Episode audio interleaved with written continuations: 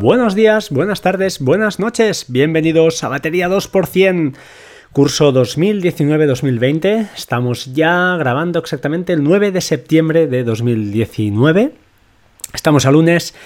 Y lo cierto es que, bueno, este verano ya habéis visto que he grabado pues eh, poco, pero bueno, he ido lanzando píldoras, he podido grabar con personas que, pues, que normalmente es, es difícil coincidir y ahora sí que volveremos un poquito ya al, a lo habitual, ¿vale? Un poquito de información o al menos hacerlo lo mejor, lo mejor posible, que es lo que, de lo que se trata, y entretener, que también es otra, bueno, otra, otra parte importante, ¿no? De, de escuchar podcast. A ver, señores, eh, no me voy a enrollar mucho, ¿vale? Porque voy a, lo que voy. Tengo muchísimas cosas que explicaros. Lo cierto es que ha sido un verano más o menos tecnológico porque no me he movido por temas familiares. Pero bueno, he podido probar cosas, he podido hablar con gente y bueno, he estado haciendo bastantes cosillas, sobre todo con la Raspberry Pi 4, a la que desde aquí primero empiezo con, con Ángel, que bueno, me ha ayudado un poquitín. No mucho, ¿eh? Tampoco, es que a veces parece que, que, lo haga todo él y no, no, yo he hecho bastantes cosas y me he espabilado. Pero claro, tener a alguien que domina tanto eh, el tema de la Raspberry, tema por los contenedores, eh, un poquito la terminal, pues te ahorra muchísimas horas de Google porque, bueno, lo básico más o menos sí que lo tengo claro, pero bueno, eh, siempre una vez lo le coges ya pues el, el, tranquillo y la filosofía de, de todo esto, pues tampoco es súper difícil y la verdad es que he disfrutado muchísimo, muchísimo por poco menos de 70 euros, más o menos. Antes de también de empezar a soltar los píldoras de información, agradecer, no, agradecer, no, dar eh, un abrazo muy muy fuerte, muy fuerte al amigo Oliver Navani que está a tope, ¿vale? Ha, cambiado su foto de perfil, los que lo sigáis en Twitter ya veréis que está, bueno, es un figurín, se ha quedado hecho una sílfide. Y bueno, sigue con sus problemillas, pero la cosa va bien. Él, por lo que yo he hablado con él, he tenido la oportunidad también de ir hablando, intercambiar mensajes. Eh, pues parece que, el, que es, bueno, la cosa va adelante y veremos, veremos qué, qué pasa. Supongo que quien lo tiene que explicar es él. Pero bueno, que sepáis que pronto yo creo que podremos escuchar eh, esos dailies que todos eh, ansiamos y tenemos ganas de, tener en nuestro podcatcher. Sin más empiezo, ¿vale? Eh, Google Calendar, el otro día, o ahora una semana ya, es verdad, debería haber grabado antes, el... pensaba que mi mujer, la verdad, pensaba un, calendario que compartimos de Google, pues eh, vi en, el calendario unas, unas citas raras, spam, vaya, era spam puro y duro. Y yo ya le dije, oye, pero ¿qué has hecho? ¿Dónde te has metido? Un poquito así, a ver a quién has dado el correo, porque es una cosa que sí que es cierto que la gente que no es tan tecnológica como nosotros, pues dan los correos y los teléfonos y todo con una alegría, ¿no? A veces que es eh, incluso preocupante, ¿no? en, según qué web, según qué formularios que dices, ostras, no lo metas ahí porque te van a, a te va a venir una avalancha de correos o de spam o de llamadas de teléfono insufribles, etcétera, etcétera. Total, que bueno, pensé que, había sido ella. Y casualidad, al cabo de dos o tres días eh, salió un. Ya lo comentaron, ¿no? Y en el español, al menos el enlace que yo os engancho de Omicrono, pues decía que, bueno, que algún programador o algunos eh, de estos programadores un poquito avispados han visto que Google, eh, pues bueno, no, no filtra bien esta parte y te crean como unas eh, no son no son horas sino que son tareas tareas y te las anotan en el calendario. Tiene fácil solución os dejo el enlace.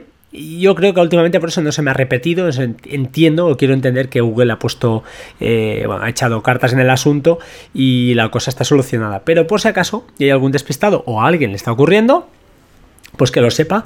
En el enlace está como sacarlo que es una manera muy muy sencillita de hacerlo Uh, navegador Brave. Uh, el otro día tenemos un grupito eh, de Telegram, un grupito, un grupito que somos tres, eh, somos tres y no queremos ser más. Somos los dos Carlos, Carlos Chinomi y el señor Carlos de, de Esto Racing y, uh, y de Reflex Podcast que bueno, eh, pues como hemos hablado un par de podcasts largos, pues ha quedado ese grupillo ahí y de vez en cuando, por no decir que más eh, muy a menudo, pues eh, charlamos, dejamos, bueno, hablamos por ahí y a raíz de un comentario y que nos volvimos a animar, pues volví a darle una oportunidad a Brave, un navegador que Carlos Chinón había recomendado en el primer podcast, si no recuerdo mal, que habíamos grabado.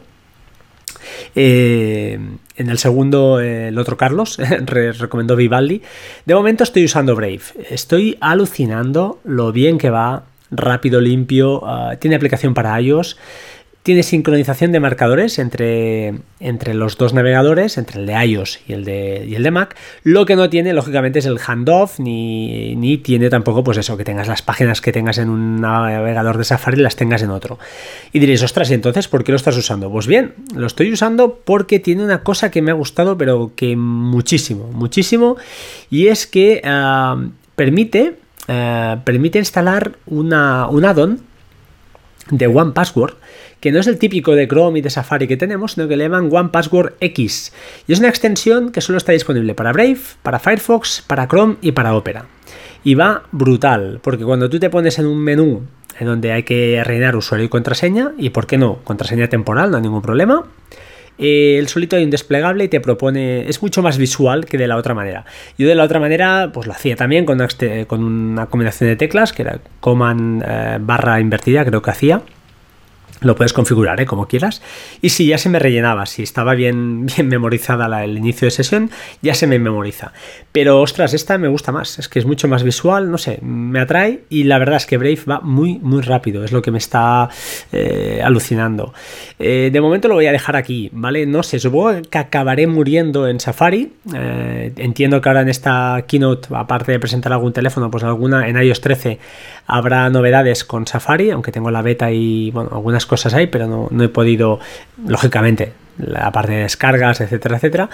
Pero bueno, alguna cosa más vendrá y a lo mejor acabo muriendo en, Safari. Pero ostras, eh, si alguien está dudando o no le acaba de convencer Safari, prueba Brave. Está basado en Chrome, en Chromium y funciona súper, súper bien.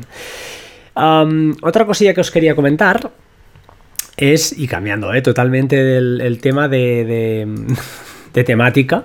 Eh, es un tema que, perdón, y dale con la palabra tema, disculpad. Es una opción que nos ofrece el Apple Watch, que es cuando acabáis de hacer deporte, eh, una vez eh, finalizáis el entreno, o sea, pulsas finalizar, ah, os aparece, pues eso, un corazón, os aparece un report, un pequeño report en el reloj, donde explica pues las pulsaciones medias, la distancia, etcétera, etcétera.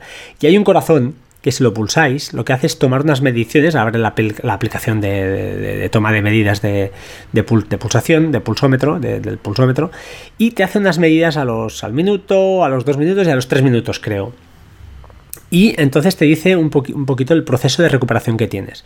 Si de un minuto en un, minuto bajas más de 20 pulsaciones, pues significará que más o menos pues que físicamente estás bien. Si recuperas poco, pues bueno, significa que todavía no, no estamos muy en forma y eso debe, debe mejorarse. Os dejo el enlace porque creo que mucha gente no lo sabe. Yo la verdad es que lo uso, pero no es 100% intuitivo, pero bueno, que lo sepáis que, se puede hacer y es interesante, es interesante para justamente eso, saber si vuestra forma física está, está mejorando o no. El proceso de recuperación, es decir, bajar pulsaciones lo antes posible, pues siempre es positivo, ¿no? Significa que el corazón pues recupera rápido, trabaja menos, ¿eh? a menos pulsaciones y bombea más, más sangre, lógicamente. Más, más, más, Safari. Safari me permite editar los ficheros de configuración con Homebridge. Era una cosa que no me acaba de dejar en la beta y ahora sí. Eh, lo que no me acaba de funcionar es el copiar pegar eh, texto, tengo que hacerlo con el shift y seleccionar con la, y, perdón, y con la flechita hacia abajo, seleccionar las líneas que yo quiero copiar y pegar de un fichero de configuración de Homebridge. Aquellos que no sepáis lo que es, tranquilos, básicamente es un fichero JSON, un fichero de texto en la, en la propia web que pues tiene un pequeño editor, esta parte de Homebridge, que te permite pues eso, modificar estos ficheros de texto de, con, su, con su configuración, cambiar cosillas, ¿vale?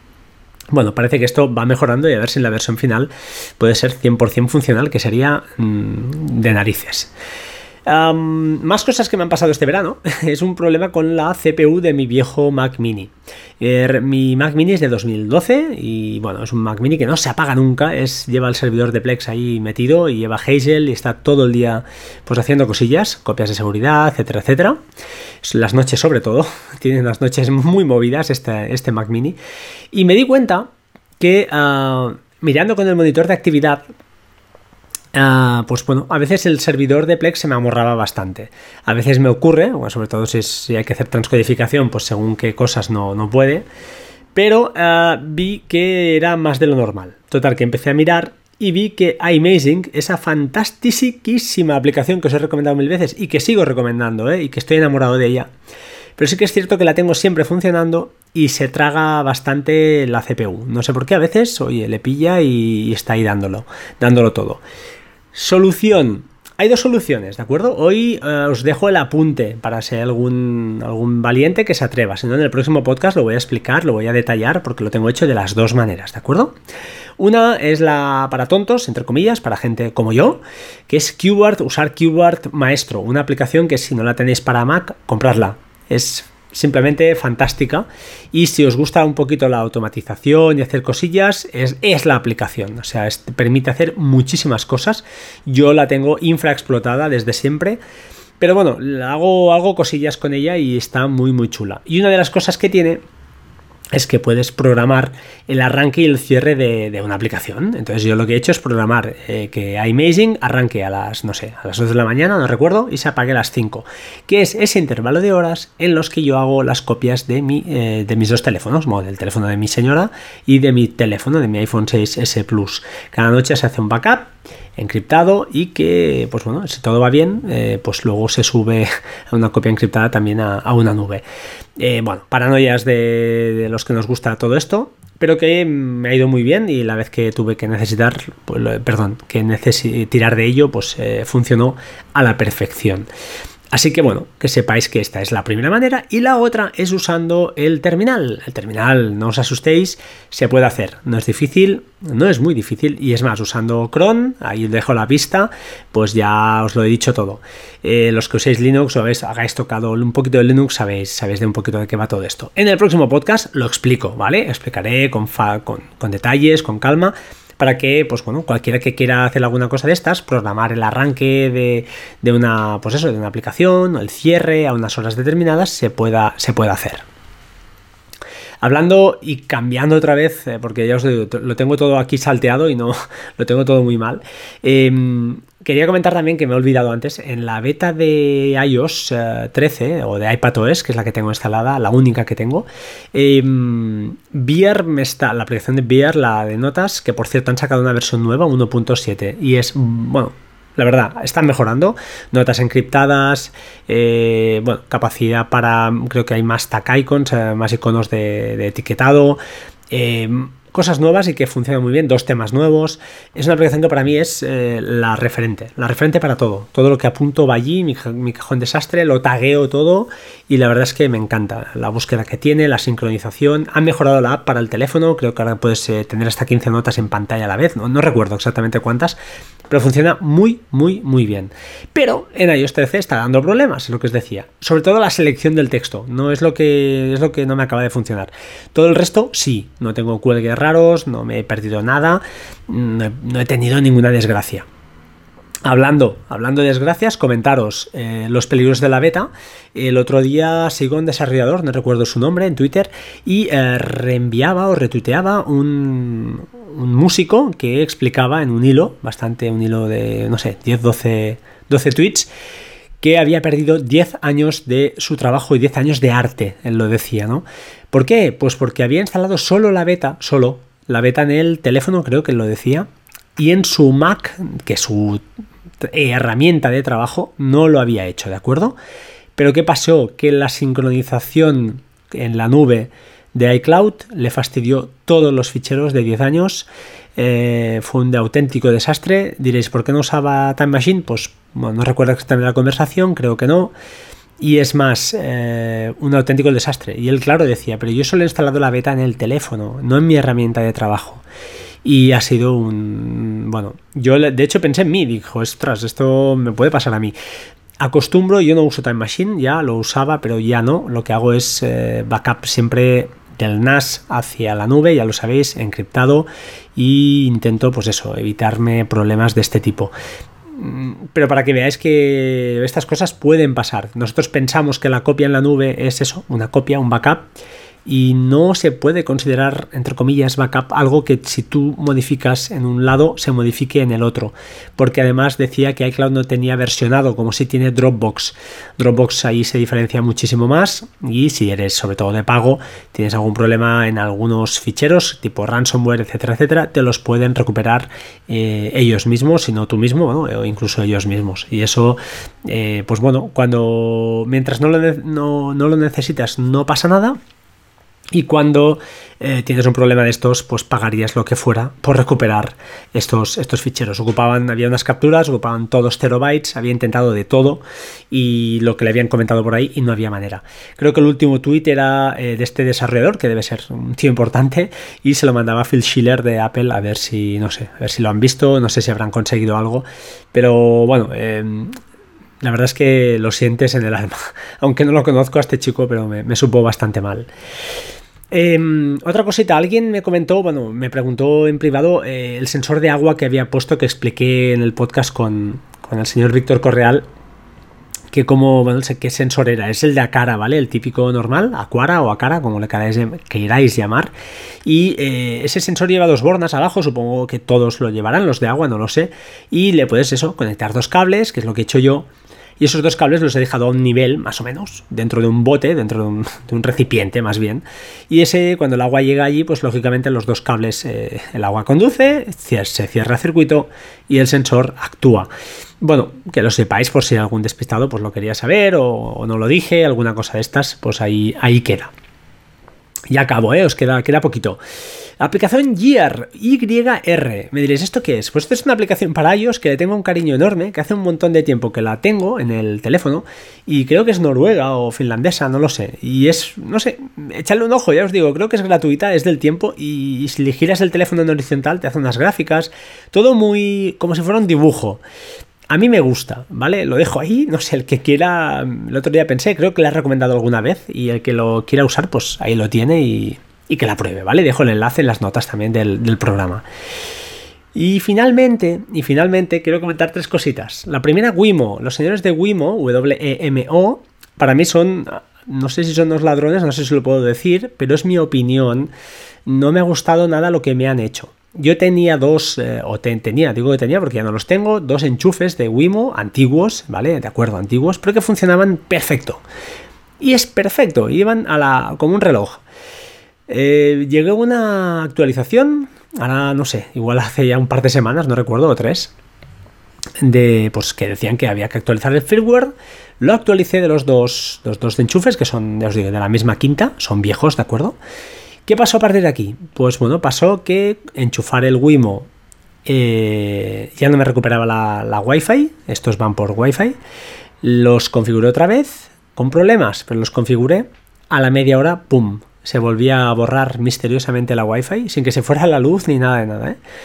Lo volví a hacer y, ah, bueno, lógicamente el problema pues es ese. En este firmware se han cargado algo, no sé si queriendo o sin querer, pero me da, me huele muy, muy, muy mal y no me ha gustado nada. Eh, a partir de aquí compré dos ORRAM, que ya os explicaré, que además los tengo con Homebridge y van súper bien, súper finos, baratos y me han salido geniales de momento. Esto es gracias a DJ Alexei, creo que lo estuve hablando con él en privado, me recomendó estos, o bueno, yo había estado mirando, estuve a punto de comprarme, comprarme unos y él me dijo, no, no, no, píllate mejor estos, y le hice caso y la verdad, súper, súper contento, así que bueno, ya os lo explicaré también en otro podcast, de momento os dejo el avance. Y finalmente, os, de hecho os dejo el avance porque os quiero explicar en un podcast, creo que se merece un podcast, eh, un poquito eh, ¿qué, busco yo cuando, cuando compro un gadget, ¿vale? Un gadget de estos de, domótica. Y básicamente dejo el apunto aquí, bueno, no lo dejo, no lo voy a dejar aquí, luego, pero, pero sí que sepáis que os debo un podcast explicándolo. Em, porque al final, pues cada uno ha escogido, habrá gente que habrá escogido los HomePods de Siri, habrá gente que habrá escogido Alexa y habrá gente que habrá escogido, pues, Google, los de Google, ¿no? Eh, Google Home. Cada uno, oye, ha tirado por un camino. Yo he tirado por dos, eh, por dos, por dos de ellos, ¿vale? Ya os los explicaré. Uno es Alexa, seguro, y el otro, pues ya, ya os lo contaré y os contaré el por qué, por qué lo he hecho. Yo supongo que habrá mucha gente que habrá hecho como yo, ¿eh? No, no estoy inventando la, rueda. Y ahora sí, para finalizar, os dejo dos cosas. Un enlace a Bundle Hunt. Bundle Hunt es esta, bueno, esta de vez en cuando y cuando llegan estas épocas es habitual se empieza a mover la cosa y te hacen pues estos bundles, estos eh, paquetes de aplicaciones que te salen pues muy económicos y que vale la pena echar un vistazo, ¿de acuerdo? Yo ya os digo, os voy a dejar un enlace referenciado, es decir, eh, afiliado, como queráis llamarlo. Eh, desde aquí también aprovecho, también os dejaré el enlace del código para Curve, esta tarjeta que las engloba todas y que con el permiso del señor Correal eh, vuelvo a poner mi enlace. Gracias a todos los que, a los pocos, pero que habéis de verdad colaborado porque prometo, prometo que este dinero lo voy a destinar a cosas para el podcast, aunque sea un nuevo micro y ¿por qué no? A moverme un poco más para sortear alguna aplicación. Que tengo una que vamos a sortear en breve, ¿vale? Así que estamos atentos para el próximo podcast y hablaré de ella. Pero me, he ido por las ramas, me he ido por las ramas, quería hablaros de, de eso, de Bundle Hunt. Bundle Hunt han colgado un, ya os digo, un, caray, un bundle nuevo, ¿de acuerdo? Y en este bundle os voy. Hay aplicaciones más que interesantes. No está nada, nada mal. Y no lo digo porque, porque vaya el enlace afiliado. Ya os digo, es la primera vez que lo hago, no, lo acostumbro a hacer. Pero eh, hay aplicaciones que están más que bien. La mayoría seguramente ya las tendréis, así que si las tenéis, perfecto. Una es Amazing, pues sale por 6 dólares, o sea que, que el que no la tenga, de verdad, vale 5 dólares desbloquear, es decir, te, cobran 5 dólares por el solo hecho de, poder comprar una de las aplicaciones que hay ahí y las otras están tiradas. Entonces, ejemplos buenos, iMazing, 6 dólares, imprescindible para mí. iStat Menus 6, oye, por 3 dólares yo la pondré al saco, así de claro os lo digo. Walter 2, pues bueno, cada vez eh, quizá la uso menos, la verdad, pero funciona muy bien. Downy, imprescindible, si tenéis un Mac, queréis descargar vídeos de mil millones de sitios diferentes, para mí es, para mí, esta es la aplicación.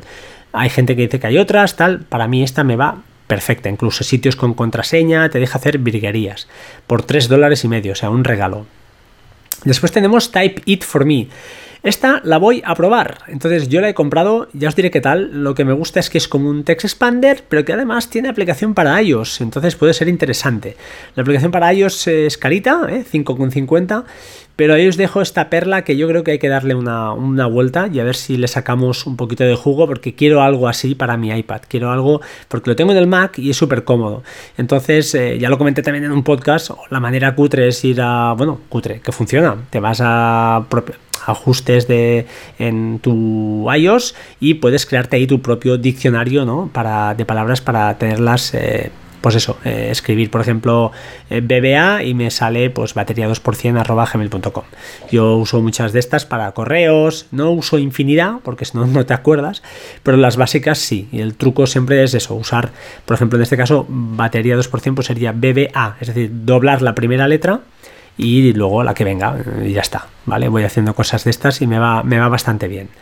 Otra aplicación que creo que vi por ahí que estaba bastante bien, estas de Bundle Hunt, es iRing, por un dólar y medio para haceros vuestras sintonías eh, chulas para el, para el iPhone, pues fantásticamente, va fantásticamente bien, funciona y está, bueno, tiene un plus añadido, está, está chula. A mí la verdad es que la tengo y, y está más que curiosa. Y otra que va por ahí que está bien, HazeOver. HazeOver está bastante bien también, que es, bueno, básicamente lo que hace es que cuando tienes un form abierto en Mac, pues eh, oculta a todos los demás, los, eh, los oscurece un poco, ¿vale? Así que queda todo, pues estás más enfocado en la tarea. No sé si esto puede ser muy importante para vosotros, pero bueno, que sepáis que, funciona. Echadle un ojo a las otras que hay, a lo mejor hay alguna cosa que os interesa. Yo es lo más interesante que veo. No me parece ni, muy, ni, ni mucho menos un, un, bundle despreciable. Está más que bien, sobre todo por Amazing, que para mí es el plato fuerte. Y aquel que no la tenga, oye, aprovechad y por, yo que sé, por 12 euros tendréis o 14 euros tendréis tres o cuatro aplicaciones realmente buenas, que me parece un regalazo eh, para, pues eso, para empezar el año, para empezar el curso eh, con un poquito más de, más de, de ganas. Y ahora sí, yo creo que os dejo ya 23 minutos, disculpad, para tengo cosas, muchísimas cosas que explicaros, de verdad que sí, y a ver si esta semana encuentro tiempo y grabo porque tengo muchísimas, de verdad, tengo quiero hablar de muchas cosas, así que a ver si no se me acaba el fuelle y tengo tiempo para, para explicaros todo esto.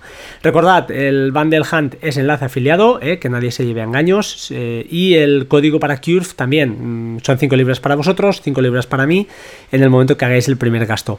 Eh, pues mira, oye, este año me ha dado por aquí no sé que no puedo, no sé, no sé si está bien o está mal, también quiero escuchar vuestra opinión porque no me gusta ser un mercadillo de, de, aplicaciones o caer en ese error porque al final entonces ya no sabes si te están recomendando una aplicación porque, te, porque realmente eh, te gusta o porque hay un año, unas ganas ¿no? de ganar dinero detrás y eso no, sí que no, me gustaría porque no es la finalidad de, este podcast. De momento, tiempo al tiempo.